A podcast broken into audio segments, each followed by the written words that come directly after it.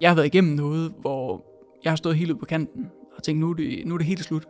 Så hvad er det, jeg skal bruge resten af mit liv på i rent arbejdsmæssigt? Sådan den professionelle del af det. Øhm, jamen, der tænkte jeg, at det var at gøre den størst mulige positive forskel for flest mulige mennesker. 30-årige Frederik Møller, der er tidligere professionel fodboldspiller, er denne uges gæst i Spiller til Spiller. I 2020 blev Frederik ramt af to hjerteanfald inden for kort tid, der tvang ham til at stoppe karrieren.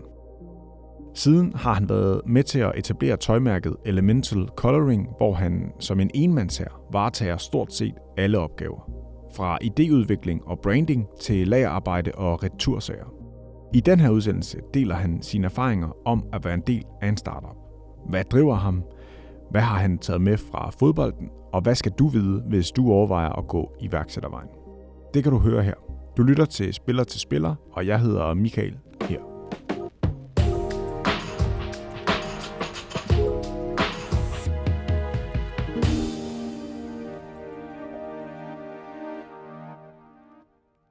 Vil du starte med at præsentere dig selv? Ja, jamen jeg hedder Frederik Møller. Jeg øh, ja, uddannet jurist, tidligere fodboldspiller, og har startet Elemental Coloring, som er et øh, tøjbrand. Og hvad, og hvad er din, din titel så egentlig her?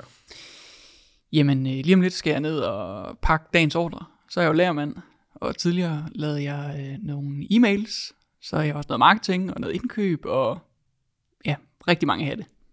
Så der, der står bare alt muligt med på CV'et? Ja.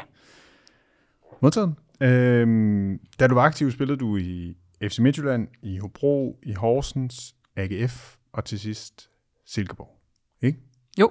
Og hvis ikke det var for dit, øh, altså, hvis ikke det var for dit hjerte, så kunne du i teorien have været professionel fodboldspiller nu. Ja. Hvad, det... hvad gør du der af tanker om det?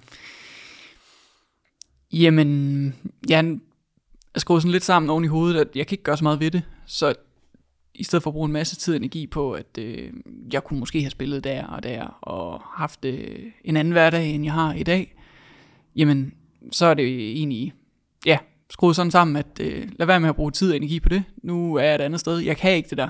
Så hvorfor bruge tid og energi på det? Så du har forlidet dig med den tanke? Eller? Ja, helt sikkert. Okay. Og, og det skal ikke, altså det er ikke en udsendelse, der skal handle om, om dit hjerte, men øh, for dem, der ikke lige kender til dig eller din, din historik, så, øh, så fik du to øh, hjerteanfald tilbage i 2020, og kan derfor ikke spille fodbold, eller du var tvunget til at, at, at indstille din karriere. Ja. Det er korrekt opsummeret. Det er, ja, helt kort. ja, ja, meget kort. Og så kan jeg sige, at hvis, øh, hvis man har lyst til at høre mere om den historie, så kan man høre en af de tidligere udsendelser, nemlig nummer 58, hvor vi, hvor vi sådan dykker ned i den, øh, i den historie.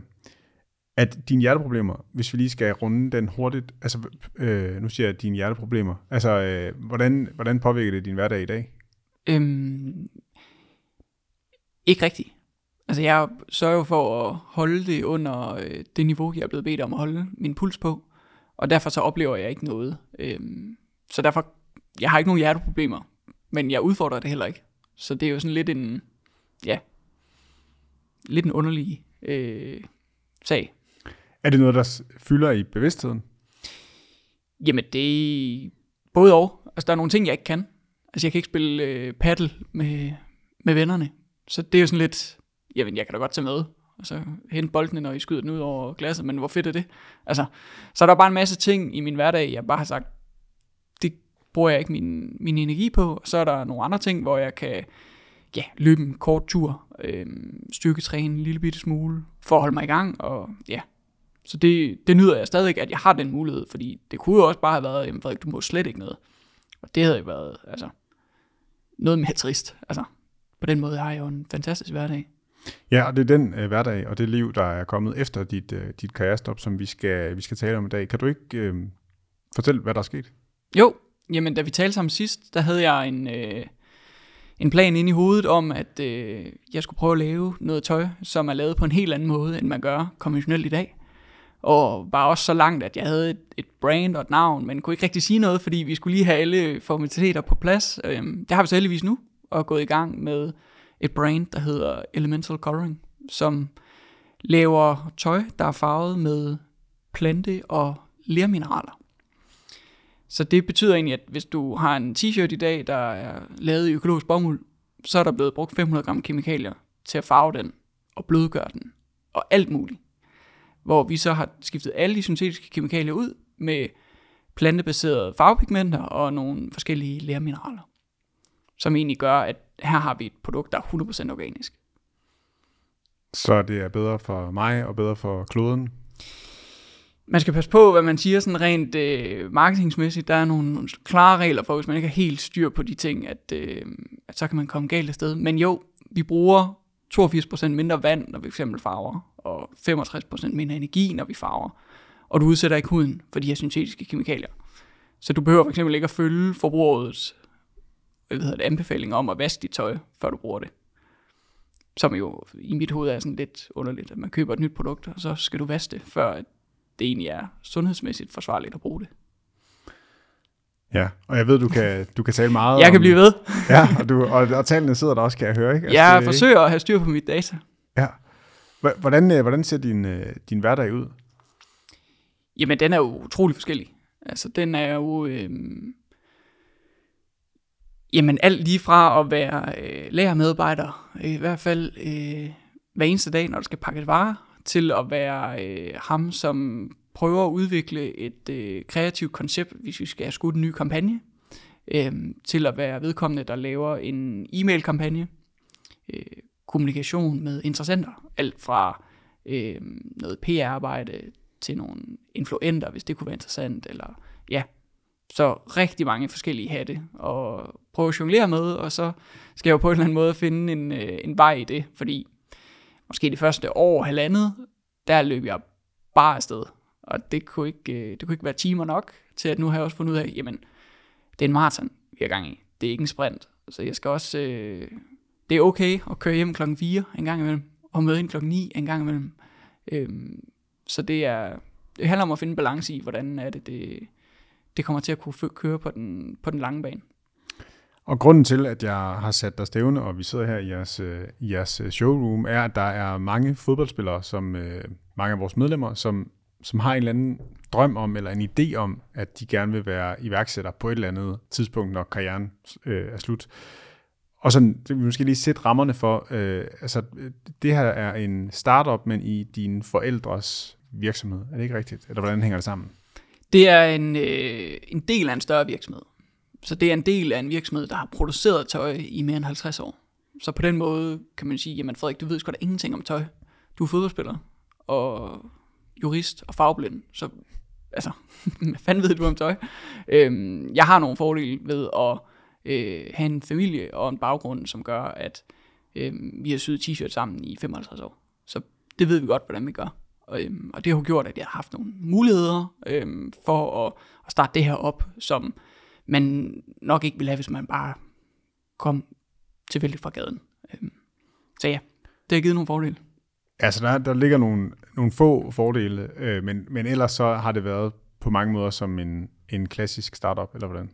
Hele indkøbsdelen gør jo, at i stedet for at jeg ringer til en leverandør, som jeg øh, først skulle ud og danne mig en relation til, har jo kunne gøre, at jeg kunne ringe ned til Mahmoud, som styrer øh, vores systue i Tyrkiet, så sige, øhm, vi skal skulle lige bruge øh, 12 stykker mere af den der, og 15 stykker af den der. Og så øh, har det været muligt, for normalt vil det jo ikke er muligt i tekstilindustrien. Øhm, så på den måde har det været en kæmpe fordel, og meget, meget ydmyg omkring, øh, at det, det er der rigtig mange, der rigtig gerne vil have. Og det, det er jeg jo bare taknemmelig for. Men jeg har også det skal vi ned og se bagefter, øh, ned på lageret. Altså, jeg har selv sammen med mine svigerforældre og mine forældre samlet alle plukkasserne, og sat alle stickers på kasserne, og altså, alle de der sure ting, hvor man bare tænker, jamen, hvordan er det lige gjort? Jamen, det er jo bare at komme i gang, og så selv at gøre det. Altså, det man kan ikke have fine fornemmelser, når man sætter noget i gang, fordi der er ikke nogen, der kommer og gør noget for en. Var du indstillet på det, inden du, øh, inden du startede? ja, jeg vidste godt, at øh, hvis, hvis du skal tage noget, eller have noget, så skal du selv gå ud og, og opsøge det, og selv øh, altså, sætte en masse initiativer i gang, og selv eksekvere på det, fordi altså, hvem skulle ellers komme og gøre det? Mm. Det, ja. Der er jo også det her med, at, øh, at øh, når, man, når man kigger, jeg tror, at, altså, jeg kan også vende rundt og, og bede dig prøve at komme med dit bud på, hvorfor du tror, at det appellerer til så mange, øh, ja, blandt andet fodboldspillere, og, og, og være en del af en startup, eller blive iværksætter, eller ja. Så hvor, hvorfor tror du det? Jamen, jeg tror, der er noget i forhold til... Øhm, altså, når du er fodboldspiller, så har du en hverdag fra klokken 9 til klokken halv to, to, måske klokken 1. Øhm, og det gør jo, at du har ikke så stor en del af din hverdag, hvor du er låst i, at du skal være et specifikt sted øhm, og gøre nogle specifikke ting. Så er der en masse begrænsninger i din fritid, som, hvor du ikke kan gøre nødvendigvis lige, hvad du har lyst til. Øhm, det tror jeg, at, og det giver en eller anden art af fleksibilitet i din fodboldhverdag, som du kan måske se og spejle lidt i, at du hører om nogle historier omkring nogle iværksættere, hvor der er den samme fleksibilitet. Øhm, men der er jo også en bagside af alt det jo. Altså, der er en fleksibilitet, men der er jo også, at hvis der ikke kommer det salg ind, som du måske gerne vil have, jamen, så er der måske ikke penge til at lave det næste initiativ, du egentlig har lyst til. Så skal du vente tre måneder mere for at sætte det i værk. Øhm, så alt har jo positive og negative ting, men jeg tror, at den der fleksibilitet i at selv at kunne styre sin tid, selv at være herre over, hvad, hvad er det, vi, vi sætter i søen nu, er super, super interessant, hvis man kommer fra en, en fodboldbaggrund. Var det også det, der appellerede til dig? Det var ikke det første, som var, altså at det med at have en fleksibel hverdag, var ikke det, der var sådan drivkraften i første omgang. Hvad var drivkraften i første omgang? Jamen det var jo, jeg har været igennem noget, hvor jeg har stået helt ude på kanten, og tænkt, nu er det, nu er det helt slut. Øhm, så hvad er det, jeg skal bruge resten af mit liv på, i rent arbejdsmæssigt, sådan den professionelle del af det. Øhm, jamen, der tænkte jeg, at det var at gøre den størst mulige positive forskel for flest mulige mennesker. Øhm, og hvorfor ikke starte i tekstilindustrien, hvor der er nogle mennesker øh, rundt omkring på kloden, som ikke nødvendigvis tjener, de har et fuldtidsarbejde, men ikke tjener nok til at kunne leve af sin løn. Altså det, det synes jeg var helt ufatteligt, når jeg sådan begyndte at kigge ned i det. Øhm, hvis nu vi bare kunne ændre bare en lille smule bedre for de mennesker, vi arbejder med, så, og nu lyder det jo meget højt flyvende, og sådan, øh, men det var sådan grundlæggende, det der prøvede at drive mig, det var, at her har vi en industri, som virkelig kan flytte sig i en positiv retning. Det skal jeg prøve at gøre, på en eller anden måde. Super nivt, og virkelig bare sådan derudad, og jeg forsøger stadigvæk at være ultra naiv, og bare løbe afsted. Fordi der skal nok være nok mennesker, som siger til mig, Frederik, det kan ikke lade sig gøre, og det, det dur ikke, og har du tænkt på det, og hvordan ser din forretningsplan ud, og sådan. Jamen, prøv at bare holde fast i, jamen, at der er en industri, som er, er så vild, og er så lidt reguleret, og er så øh, følelsesdrevet, øh, men bruger så mange ressourcer. Hvorfor er det, man ikke kan lave det på en anden, anderledes måde? Øh, og så kan man sige, jamen, har du en, hvordan ser din ja, forretningsmodeller ud, og alt muligt. Jamen, jeg har ikke rent den ud, for at sige, at øh, det er sådan her, man gør, og vi har ikke løsningen, den endegyldige løsning. Vi, vi tror, vi har en, en del af løsningen, og så er det ligesom meget et mindset-mæssigt i, jamen, lad os prøve at se det fra en lidt en anderledes vinkel. Og der kan man sige, at med min baggrund, så er det en meget anderledes vinkel end de fleste mennesker i industrien, som jo typisk kommer med en kreativ baggrund. Øh, hvor min, den, øh, den er meget mere firkantet og rød-grøn og farveblind. Så det vil sige, det handler ikke kun om, hvad skal man sige, hvordan tøjet bliver produceret og farvet og alle de her ting, men også om vilkårene for dem, der producerer tøj, eller hvordan? Det er det hele. Altså et holistisk billede på, hvordan er det, industrien arbejder, og hvordan er det, vores produkter bliver til. Hvordan bliver jeres produkter så til? Altså fordi jeg kan, jeg kan godt forstå det der med at farve. Vi kan også sidde i, vi sidder i jeres øh, showroom her, og jeg kan sidde og kigge på noget af det, som er med til at farve øh, hvad hedder det, tøjet. Men jeg kan jo ikke se sådan øh, produktionen. Nej. Jamen, øh, så synes jeg, at den næste afsnit, det skal være nede på vores systue i Tyrkiet. Ja, så her med invitation. Ja, tak. Øhm, jamen, da jeg, da vi snakkede sammen sidst, der var jeg måske lige kommet hjem, eller skulle lige til afsted til Tyrkiet, og har vel, ja, det første år, jeg var i gang, var jeg dernede i sådan noget 4-5 måneder. Øhm, ikke i streg, men sådan af nogle omgange. For simpelthen at finde ud af, jamen, hvordan er det egentlig tøj overhovedet bliver til? Helt ud fra bomuldsmark til øh, færdigt produkt. Så vær ude og plukke bomuld, øh, nogle af t-shirtsene, dem der hænger længst til højre derovre, øh, dem har jeg selv været ude og plukke bomulden til. og har fulgt dem hele vejen.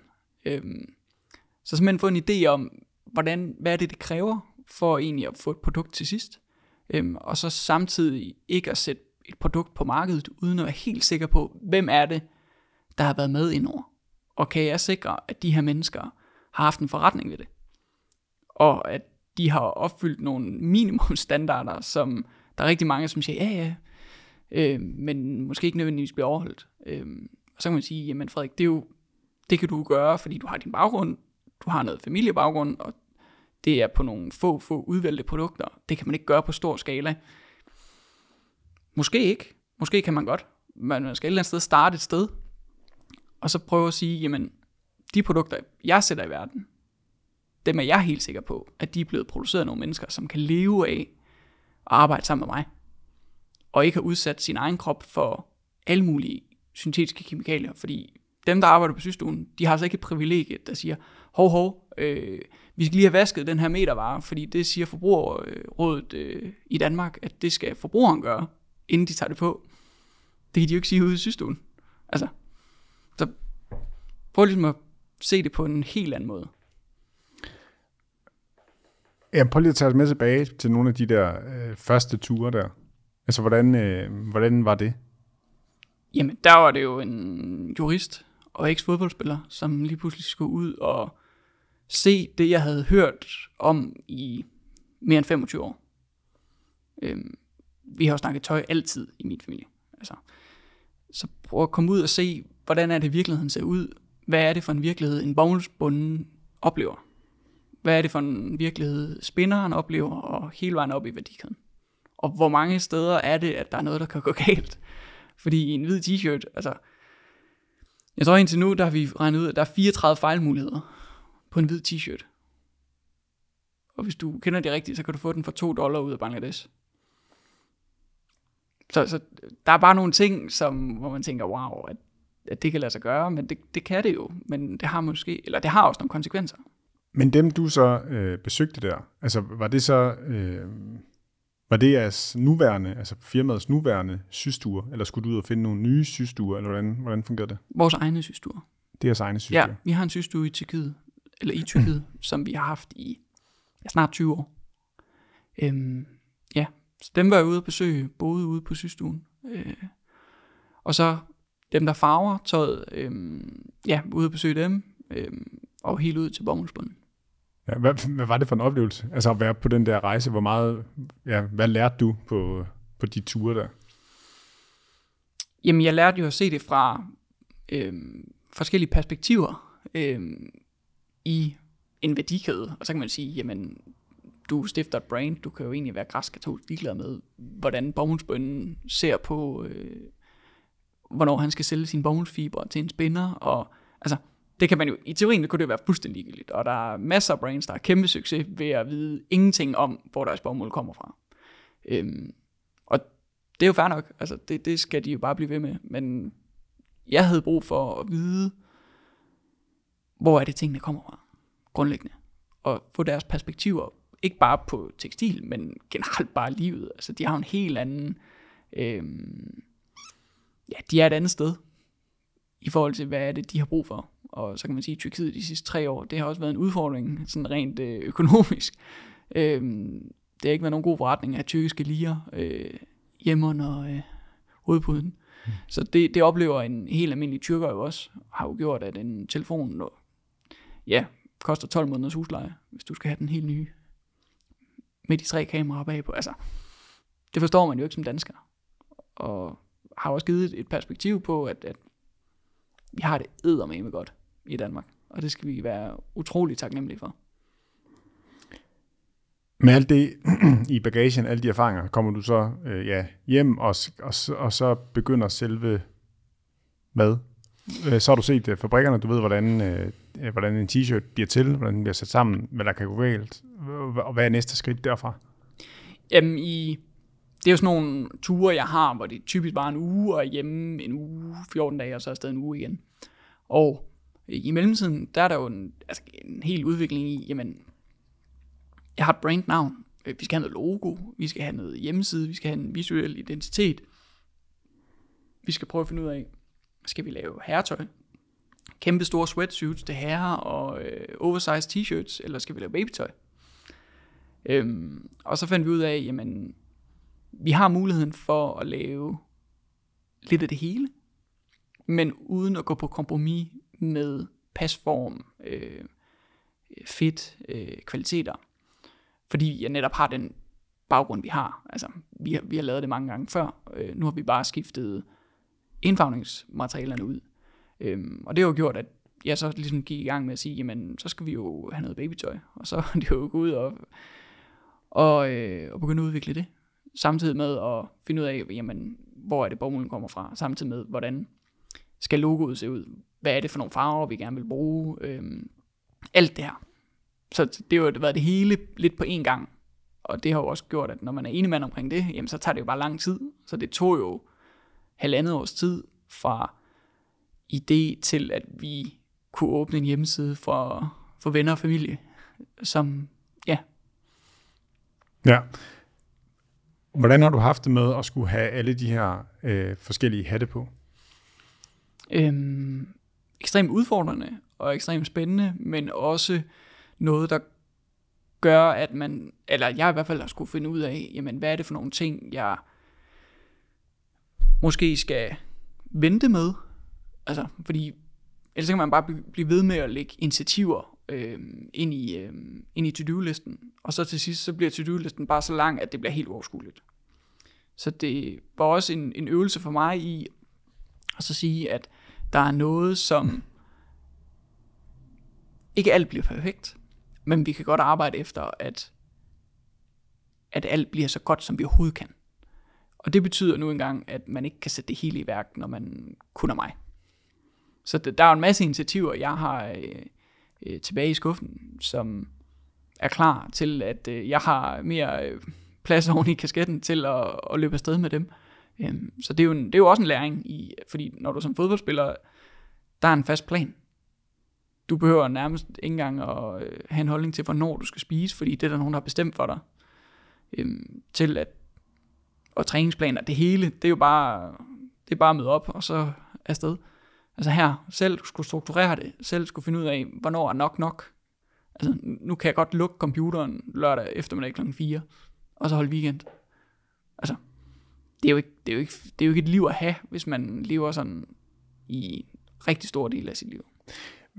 Hvad har det krævet at komme til at kunne sætte de der grænser? Fordi altså, to-do-list må jo være, altså så er jeg med på, at du stopper med at sætte nogle ting på, men der, er jo, der vil jo hele tiden være et eller andet, øh, når man er en mand til at lave alle mulige forskellige opgaver. Hvordan, hvordan har du, altså, øh, når man taler med, med fodboldspillere om, om at, sådan at skulle øh, få, få frirum, at øh, for nogle af det øh, børnene, der gør, at øh, så kan de tænke på noget andet, eller et studie, eller en eller anden interesse, eller et eller andet, sådan, så man kan parkere fodbolden. Hvordan kan du parkere din virksomhed? Det kan man heller ikke. Så Nej. at tro, at man bare stempler helt ud, det gør man ikke. Og det gjorde man heller ikke som fodboldspiller. Altså, da vi havde fri en tirsdag, så var det jo ikke fordi, at jeg så bare lavede alt muligt, som ville kunne kompromittere min fodbold uge, ugen efter. Øhm, så på den måde rumsterer det jo stadig inde i, inde i hovedet, og, og ligger der et eller andet sted i underbevidstheden. Men jeg har i hvert fald også fundet ud af, at ens effektivitet i forhold til at, og øh, eksekvere på ting, bare falder jo flere timer, man har været i gang. Så det der med at tro, at jamen, jeg skal også lige give den gas fra time 10 til 12 øh, i løbet af en hverdag, jamen, glem det. Altså, det, det, det, det er så ineffektivt, at, øh, at det, det er nærmest kun fordi, jeg så... Øh, øh, ja, der er noget, der skal... Måske nogen, der er afhængig af nogen andre, eller af mig. Jamen, så er vi jo nødt til at, at, at klemme det ud. Men, men hvis, hvis det kun er mig, at den, at den er afhængige part, jamen, så er der ingen grund til at, at løbe med hovedet under armen. Som det hurtigt kan blive, hvis man bare ikke tænker sig om. forud for det her interview, der vi talte sammen, så øh, snakker vi også om det her med opfattelsen af øh, en iværksætter. Altså det her med, at man kan se, for det meste i hvert fald, et meget sådan øh, klart øh, purpose, eller sådan formål med det, man gør. Det er meget sådan inspirerende at se på udefra. Det er også inspirerende for mig at mærke, hvor meget du brænder for det her, og som du siger, så, så kan alle, altså man, så ser man den flotte skal, altså man ser den flotte hjemmeside, og det flotte logo, og det flotte tøj i det her tilfælde, og sådan, men hvad er det, der ligger, altså alt det, der ligger bagved? Kan du ikke prøve at sætte nogle ord på det? Altså lige fra, øh, ja, som du siger, plukkasser og stå og pakke ordre og... Altså... Jo, retursager. Ja, det er det træls. øhm, jo, men typisk så hører man jo også kun om, oftest hører man om succeshistorierne. Det er dem, der bliver bragt i, øh, i de forskellige medier. Fordi det er jo altid fedt at kunne læse om nogen, der har kæmpe stor succes. Og det vil typisk være økonomisk. Øhm, har vokset øh, ens omsætning x antal 100.000 procent over en årrække. Øh, det giver bare mange klik, og det er en, det er en fed historie at prøve at, at tabe ind i. Øh, men hver gang der er en af dem, så er der, der er helt sikkert nogle tal på, hvor mange der så ikke lykkes. Jeg har ikke de tal, men, men jeg ved, at det, det er sjældent, man hører om dem, som knokler, måske mindst lige så hårdt som dem, der har succes, men måske lige har manglet måske lidt dygtighed, lidt held, øh, tilfældigheder, der har gjort, at det var ikke lige dem, men det var lige nogle andre. Men i bund og grund stod de måske med det samme udgangspunkt. Øhm, og det tror jeg også er vigtigt, i hvert fald hvis man gerne vil sætte noget i værk, og være klar over, at der er mindst lige så mange, som øh, ikke knækker nakken, men som har, må være nødt til at anerkende, at det blev ikke den her gang. Men hvis man så har øh, lysten og viljen og også bare sådan drivet til at sige, det skal fandme være løgn. Og så starter man op igen, måske med en lidt et andet take, måske lidt et andet produkt, eller en anden service, eller hvad ved jeg. Øhm, det må jeg sige med respekt for, fordi det, det kræver noget at blive øh, banket tilbage, og så sige, det du laver er ikke godt nok, og så bare sige, jamen, så popper jeg op igen, og, og starter noget, øh, noget igen. Men hvor, hvor rangerer i så i forhold til det her med at være en af de succeshistorier, som du siger, der kommer i medierne, og, øh, og så en af dem, der er kuldsejler? Det ved vi ikke endnu. Altså, vi er jo ikke, øh, altså, vi er jo ikke braget igennem himlen, og vi bare, øh, ja, at jeg ikke havde tid til at snakke med dig, fordi jeg skulle hjælpe ned og hjælpe ned på lageret. Altså, sådan, sådan er det jo ikke endnu. Men vi har også oplevet, at vores historie og den måde, vi øh, kigger på en konventionel branche, og vores produkt er super interessant for rigtig mange mennesker. Øh, og både at høre og skrive om, at, øh, at vi er et eller andet sted øh, midt imellem, hvor det kan stadigvæk nå at blive en kæmpe succes, og det kan det jo nå at gøre hurtigt. Det kan også være, at det tager 15 år. Det kan også være, at det aldrig bliver en succes. Det er der ikke nogen, der ved endnu. Øh, heldigvis.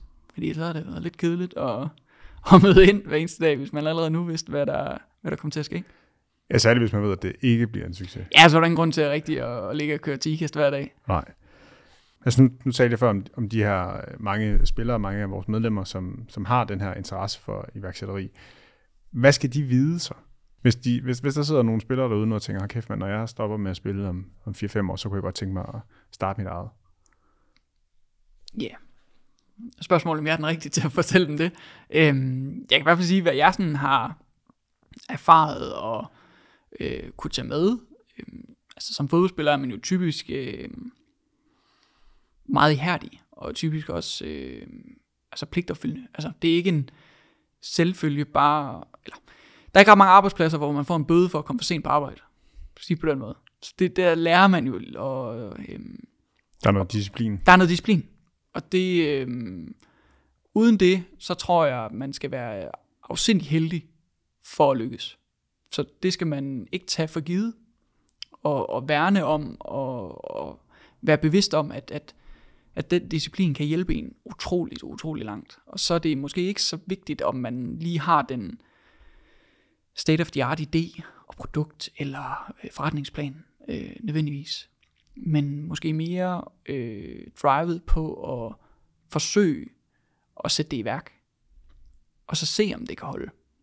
Fordi hvis du Altså, du kan blive ved med at pusse på din idé, men hvis du aldrig forsøger at sætte ideen ud i verden, så finder du aldrig ud af, om, om den kan bære.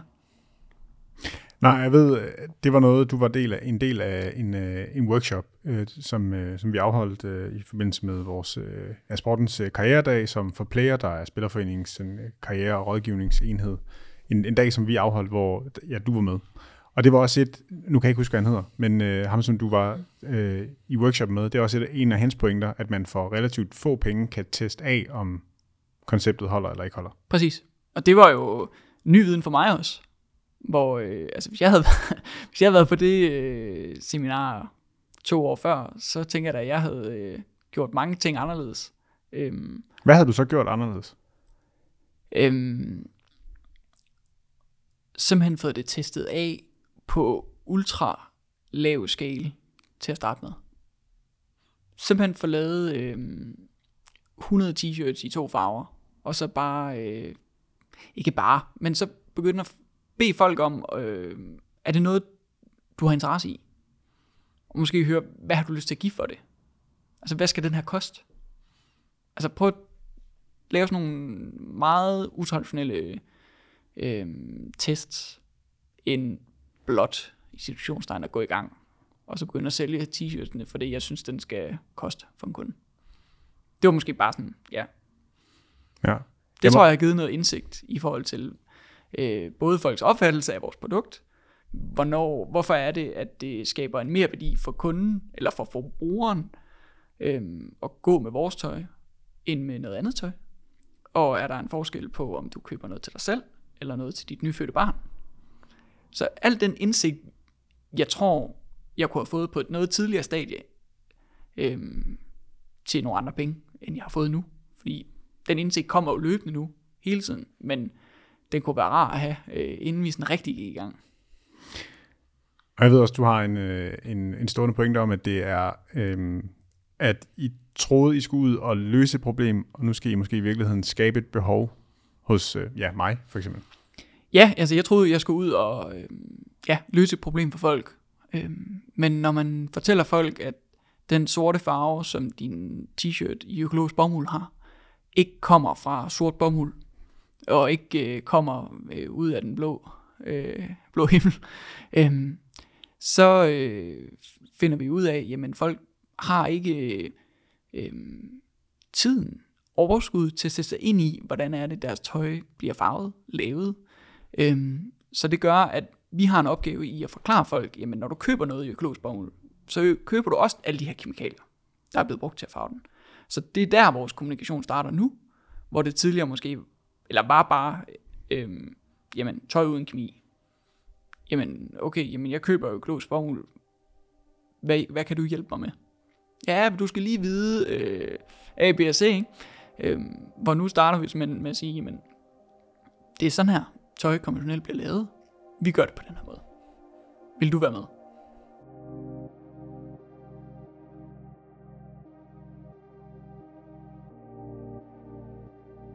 Jeg kunne godt tænke mig, hvis du kunne, øh, hvis du kunne prøve at sætte ord på, dels hvad der... Øh, altså nu talte vi lidt før om det her med øh, folks forventninger til, hvad det vil sige at være i en, øh, i en startup.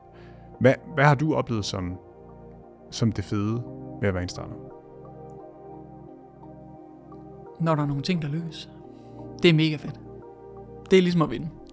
Om det så er at vinde øh, til træning, eller i kamp, eller...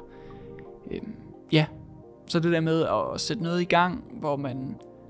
Eller hvor jeg har haft en, en formodning, en tro på, at der vil komme det her output, og at det output så kommer, men måske gange 3 og 4, så er det bare sådan lidt, det er fedt. Og det skal jeg bare bede om at, at få igen.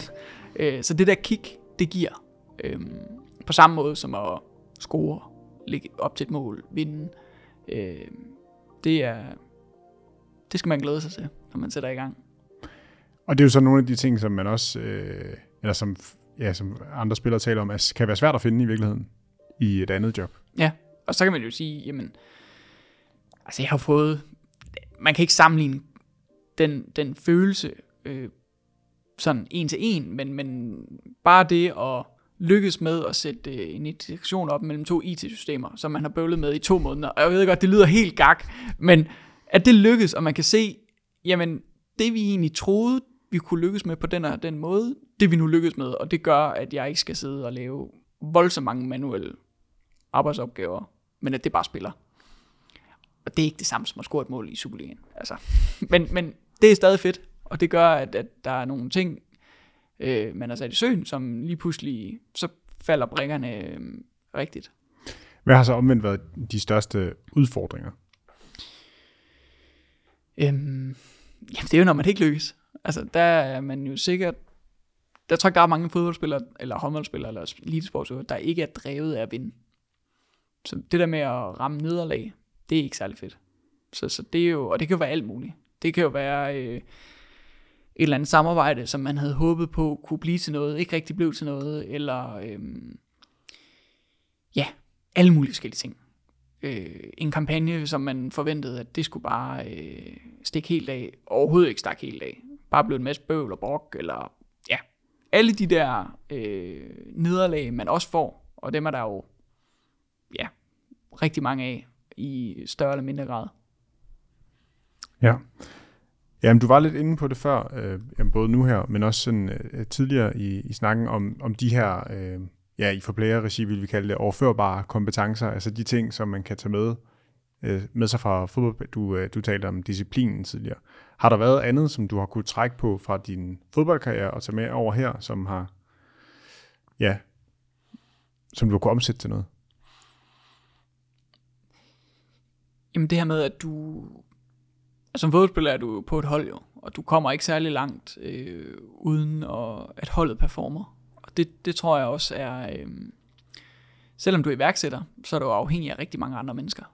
Om det så er, fordi du øh, øh, bruger nogle penge på dem, eller om fordi de egentlig bare gerne vil hjælpe, eller øh, i alle mulige sammenhænge, så kan du ikke lykkes med ret mange ting, hvis det bare er dig. Så den er med at acceptere og værne om, at du er en del af noget. Så kan det godt være, at noget er dig, og det du har skabt, men, men det input, der kommer fra mennesker rundt om det, kan bare være så super afgørende for, at det noget bliver til noget mere.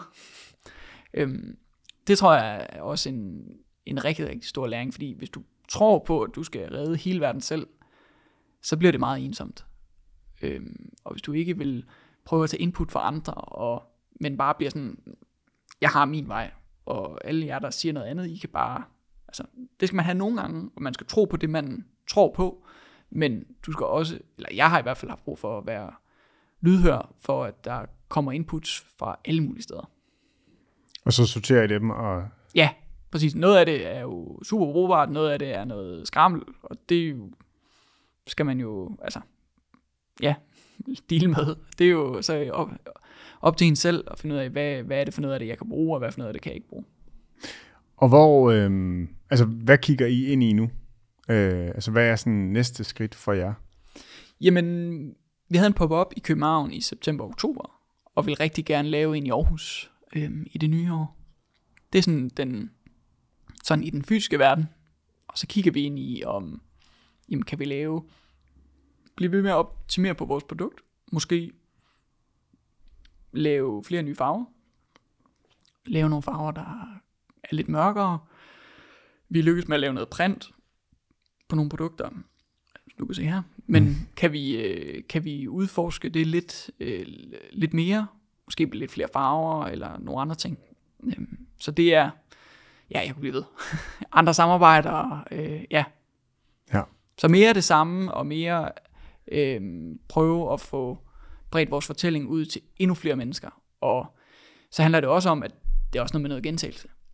Det kan godt være, at de har set logoet, det kan godt være, at de har hørt, at det er noget med nogle farver og sådan noget, men altså gentagelse og repeaten i, at, at, at vores fortælling øhm, kommer, kommer vidt og bredt grundlæggende.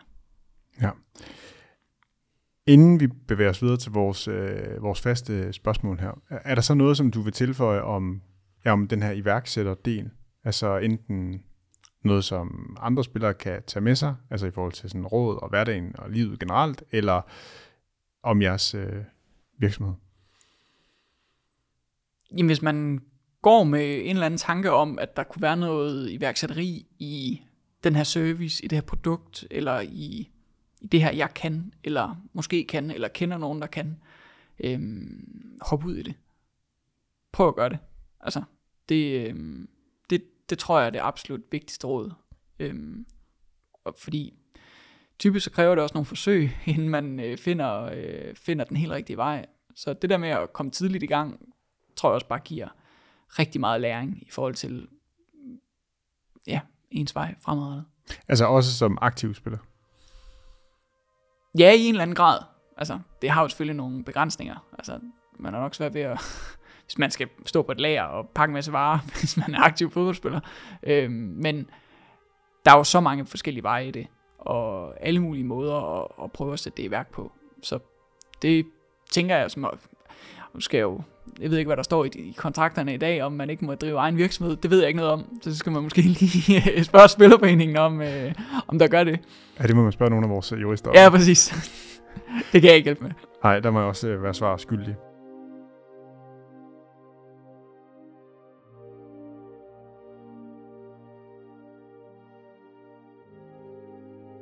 Okay, jamen så vil jeg gerne, øh, så vil jeg gerne have, at vi, vi bevæger os videre øh, til vores faste spørgsmål.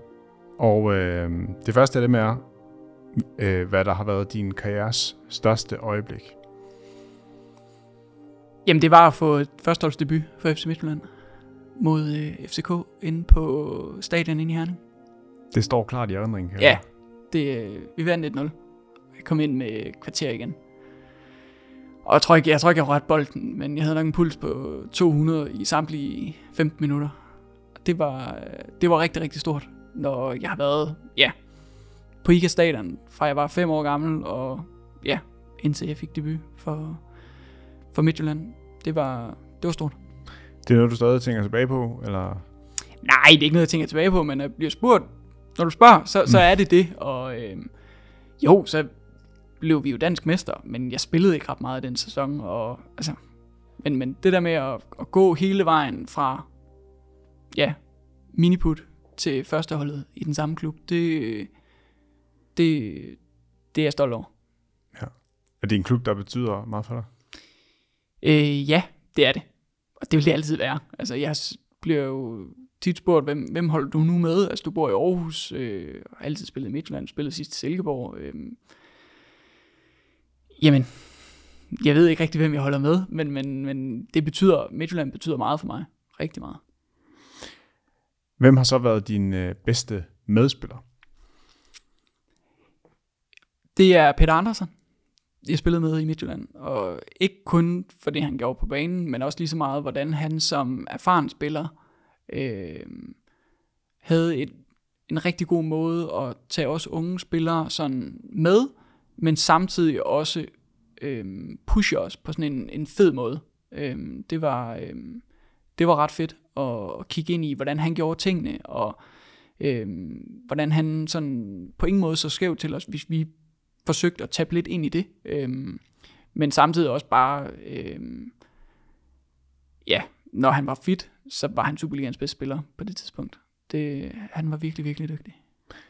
Prøv lige at sætte nogle flere ord på den måde, som han var over for jer som unge spillere. Jamen, han kom jo til Midtjylland som udenlandsprof fra Groningen, tror jeg. I hvert fald sted i Holland. Øhm, og øhm, kom jo til Midtjylland som svensk landsholdsspiller, og altså, han kunne sagtens bare have tænkt, jamen de der fem unge øhm, førsteholds seniorer, eller førsteholds øh, senior, der kom med på træningslejr nu og skulle være en del af førsteholdstruppen, dem gider jeg faktisk ikke at bruge et sekund af mit liv på. Øhm, men hvis man tabede ind i nogle af de ting, han gjorde, og var nysgerrig på, hvorfor er det, Peter han gør det her, øhm, så, øhm, så hjalp han også en på at øh, prøve at gøre sådan her i stedet for. Eller, øhm, ja, det var en fed måde i forhold til, at han jo kom med den baggrund, han gjorde. Hvad, hvad kunne det være? Altså nu bliver jeg nysgerrig her. Jamen desværre var han rigtig meget skadet, så han var rigtig meget i styrkelokalet. Øhm, og den måde, han sådan øh, udfordrede både vores fysiske træner, og hele den måde, vi som danskere har været vant til at gøre tingene på, var, var ret interessant. Øhm, og så vidste han jo godt, hvad han ville, og hvad han ikke ville. Så det var også en, måske en, en, en øjenåbner for en ung spiller på 18 år, og lige pludselig se, jamen, jo, træneren har altid ret, men man, det kan faktisk også godt være en mulighed at prøve at komme med nogle gode argumenter for, kunne vi gøre det på den her måde i stedet for. Øhm, det synes jeg var, øhm, det var første gang, jeg oplevede det fra en, ja, en spiller af hans, øh, ja, type. Tog, Tog du det så med videre? Ja, altså i, i en eller anden grad. Jeg har jo forsøgt at gøre det på min måde, men, men han var sådan, ja. Hmm. Hvem har så været din øh, sværeste modstander? Jamen, jeg tror ikke, jeg kan vælge en spiller direkte, men jeg, øh, vi spillede en U20-landskamp mod Frankrig for, ja, det er mange år siden. Men det var, øh, det var koldt, jeg tror det var en tidlig forår, og de skulle spille U21 VM om sommeren, og vinder VM. Så der, øh, jeg kender ikke det hold, alle 11 spillere, men Paul Pogba, det var da han var helt på toppen. Øhm, øh, og ja, en masse andre dygtige spillere. Og det er nok den kamp, hvor jeg spillede mod et komplet hold, hvor niveauet var så meget højere, end hvad jeg normalt har været vant til, og kunne være med på grundlæggende. Så det var jo en mega fed oplevelse at se, at okay, der er, øh, der er nogen, de, øh, de er stået tidligt op for, for at blive så dygtige. Hvordan, øh, hvordan gik det? Jamen, vi taber. Vi kom faktisk foran 1-0. Øhm, men taber 2 eller 3-1, tror jeg. Ja. Desværre. Ja, desværre. det er også nogle, ja, i hvert fald Pogba, et rimelig, rimelig hissigt navn. Ja, de var, de var dygtige. Og det der med at vide, og så sidde og se det der ungdoms-VM senere på året, hvor de bare vinder klart. Øhm, det var, det var meget sjovt. Var det den der følelse af sådan meget stor niveauforskel, eller hvordan, hvordan oplevede du det? Ja, det var det. Altså jeg spillede i, jeg spillede i, ja, reservehold i Midtjylland. Og spillede mod en, der spillede i, var den bedste mand i serie. Altså, det er en helt anden verden. Ja. Helt anden verden. Tager det så, eller tog det så pusten fra dig, eller, eller hvad, hvad, hvad gjorde du med den information? Nej, det, det giver også noget inspiration i, at okay, jamen, de spiller på alle sammen på nogle voldsomme adresser, øhm, og spiller fast som seniorspillere. Øhm, og jo, niveauforskellen var stor, men altså, man kan også godt nøjes med mindre end Juventus. Altså, på ikke at være... jeg kan i hvert fald godt. Ja. Øh, hvad har været din største udfordring uden for banen? At ligge fodbolden. Ja, var det svært? Jamen det var, ja, altså, øhm, langt op i min seniorkarriere, der var det jo alt over skyggende. Altså, jeg kunne ikke gøre noget på en fridag, hvis jeg vidste, at vi skulle spille øh, lige efter, eller hvis vi skulle spille om søndagen, jamen så var lørdag og fredag, det var bare, jamen, der er bare bu- der kan jeg ikke noget. Så det, det har jo været sådan et, øh, en præmis, jeg har stillet op for mig selv, fordi jeg følte, at det var det rigtige for mig.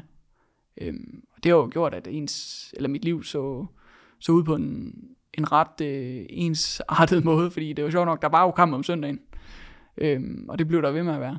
Øhm, så det har jo, det tror jeg var min største udfordring, og jeg tror, hvis jeg havde formået tidligere at kunne sige, ro på, altså, jeg skal nok performe søndag klokken 4, hvis jeg laver noget fredag eftermiddag. Altså, det, det, og det er ikke fordi, når man siger laver noget, så er det ikke fordi, jeg går ud og drikker mig i hegnet. Altså, men, men bare en eller anden form for social aktivitet. Altså, hvis jeg havde formået at overbevise mit øh, meget, meget seriøse hoved omkring, at, at det kunne måske være en løsning, så tror jeg, at jeg havde... Jeg tror i hvert fald ikke, at jeg havde blevet en dårligere fodboldspiller. Apropos det, vi talte om før med, øh, med frirum og, og, og hele den ting der. Ja. Var uddannelsen så det for dig? Ja, det var det. Men ikke tilstrækkeligt, kan jeg jo næsten... Øh... Nej, fordi uddannelsen ville jo også... Min uddannelse var selvstudie. Så den havde ikke det sociale i sig på nogen måde. Altså det er bare at læse en bog, se en forelæsning, gå til en eksamen. Så det var jo også, altså, det var mega hårdt. Men det gav et frirum sådan rent øh, inputmæssigt. Og sådan rent, øh, ja, sådan, hvad kommer der ind øh, øverst, øh, øverst oppe. Men jeg tror, hvis jeg havde formået at, at have et måske lidt mere afslappet af sådan et trælsord, men, men jo, et afslappet forhold til det der med at kunne topperforme på et givet tidspunkt. At det ikke nødvendigvis at for at kunne gøre det, at man skal være fuldkommen fokuseret 48 timer før. Altså, der kunne nok godt være et eller andet sted midt imellem. Øh, men det realiserede jeg jo, eller ja, så jeg jo måske nok øh, senere end nogle andre. Øh, og der er jo, har jeg jo spillet med nogle spillere, som har vist, at det kan godt lade sig gøre. Øh, ja, så det har nok været min største udfordring. Mm. Hvem har så været, øh, eller hvem har haft størst indvirkning øh, på din karriere? Det er et godt spørgsmål. Jamen, øh, Svend Graversen, der er sportsdirektør i Midtjylland nu, han sagde, da jeg var u 17 spiller, at øh, hvis jeg nogensinde skulle være, øh, blive professionel, så skulle jeg enten vokse 10 cm eller blive hurtigere. Så jeg gik jo i gang med at blive hurtigere, fordi jeg kunne ikke selv styre, om jeg, om jeg kom til at vokse. Øhm, men hans sådan ekstrem øh, måde at se det på, eller ikke ekstrem måde, men sådan meget lige frem og sige, jamen, det er sådan, jeg ser det. Øhm, har jo også, øh, ja, det var sådan lige det, der poppede op i hovedet på mig. Det var, det var i hvert fald meget konkret øh, ting, som, som gjorde, at jeg havde et, et, et ret, ret tydeligt fokus i min ungdomsperiode på, hvad det var, det lige jeg skulle gøre. Blev du hurtigere så? Eller relativt. Så jo, det tror jeg da. Jo, det gjorde jeg. Okay. Øhm, hvilken spiller flyver under radaren? Eller har, fordi det kommer kan måske også være, har flået under radaren, men altså sådan en spiller, som måske ikke får så meget opmærksomhed, men som er ekstremt vigtig for et hold, eller ja. Jamen, der har jeg jo lyst til at sige André Rømer, som nu spiller i Midtjylland igen. Øhm, er det baseret på hans nuværende præstationer eller tid der? Jamen, begge dele. Ja. Altså, nu var jeg ikke helt inde i, da han spillede i Randers, men, men øhm, som jeg så det, så var han ekstremt vigtig for Randers. Og blev, som jeg husker det, også solgt, eller i hvert fald skiftet til, til Sverige. Og jeg tror ikke, det var fordi, at Randers gerne ville af med ham. Eller fordi, jeg tror, det var, og som jeg forstår det, så er han også blevet hentet til Midtjylland. Øhm, jeg tænker ikke, de, de henter folk til, fordi de skal bruge folk. Øhm, øh, fordi de kan se, at André, han han kan noget, som ikke er så spektakulært, men han er bare super, super dygtig i at lime ting sammen. Og ja, ikke sætte sig selv i nogle positioner og situationer, han måske ikke kan løse, men også hjælper alle dem omkring sig. Så sådan en holdets mand. Ja, men også, øh, ja, men han, han løber i hvert fald, øh, tror jeg, under øh, manges radar i, at øh, han, han har haft en betydning. Så fik han lige nogle roser. Ja, ja. Og kom. Han skylder. ja. Øhm, det sidste, jeg vil spørge til, det er, hvilke interesser du har, øhm, udover, ja, hvilke interesser du havde ud over din fodbold, og hvilke interesser, du, hvis de har ændret sig, hvad du har nu. Jamen, da jeg spillede, der øh, spillede jeg faktisk ret meget golf. Øhm, så det var måske en af de ting, hvor jeg spillede i hvert fald ingen golfrunde 48 timer, før jeg skulle spille, øh, spille kamp. Øh, det kunne godt være, at jeg skulle have gjort mere af det. Øhm, men det spiller jeg ikke så meget, som jeg gerne vil. Øhm, og så er det jo øhm, blevet muligt at begynde at, begynde at dykke ned i vinens verden, som, øh, som jeg synes er, er ret interessant i forhold til, at øh, der sælger man jo fandme vin, hvor øh, man skriver på etiketten, hvilken mark den er fra, og hvilken årgang. Så prøv at forestille dig at lave en, en årgangs øh, t-shirt og enkel mark sweatshirts.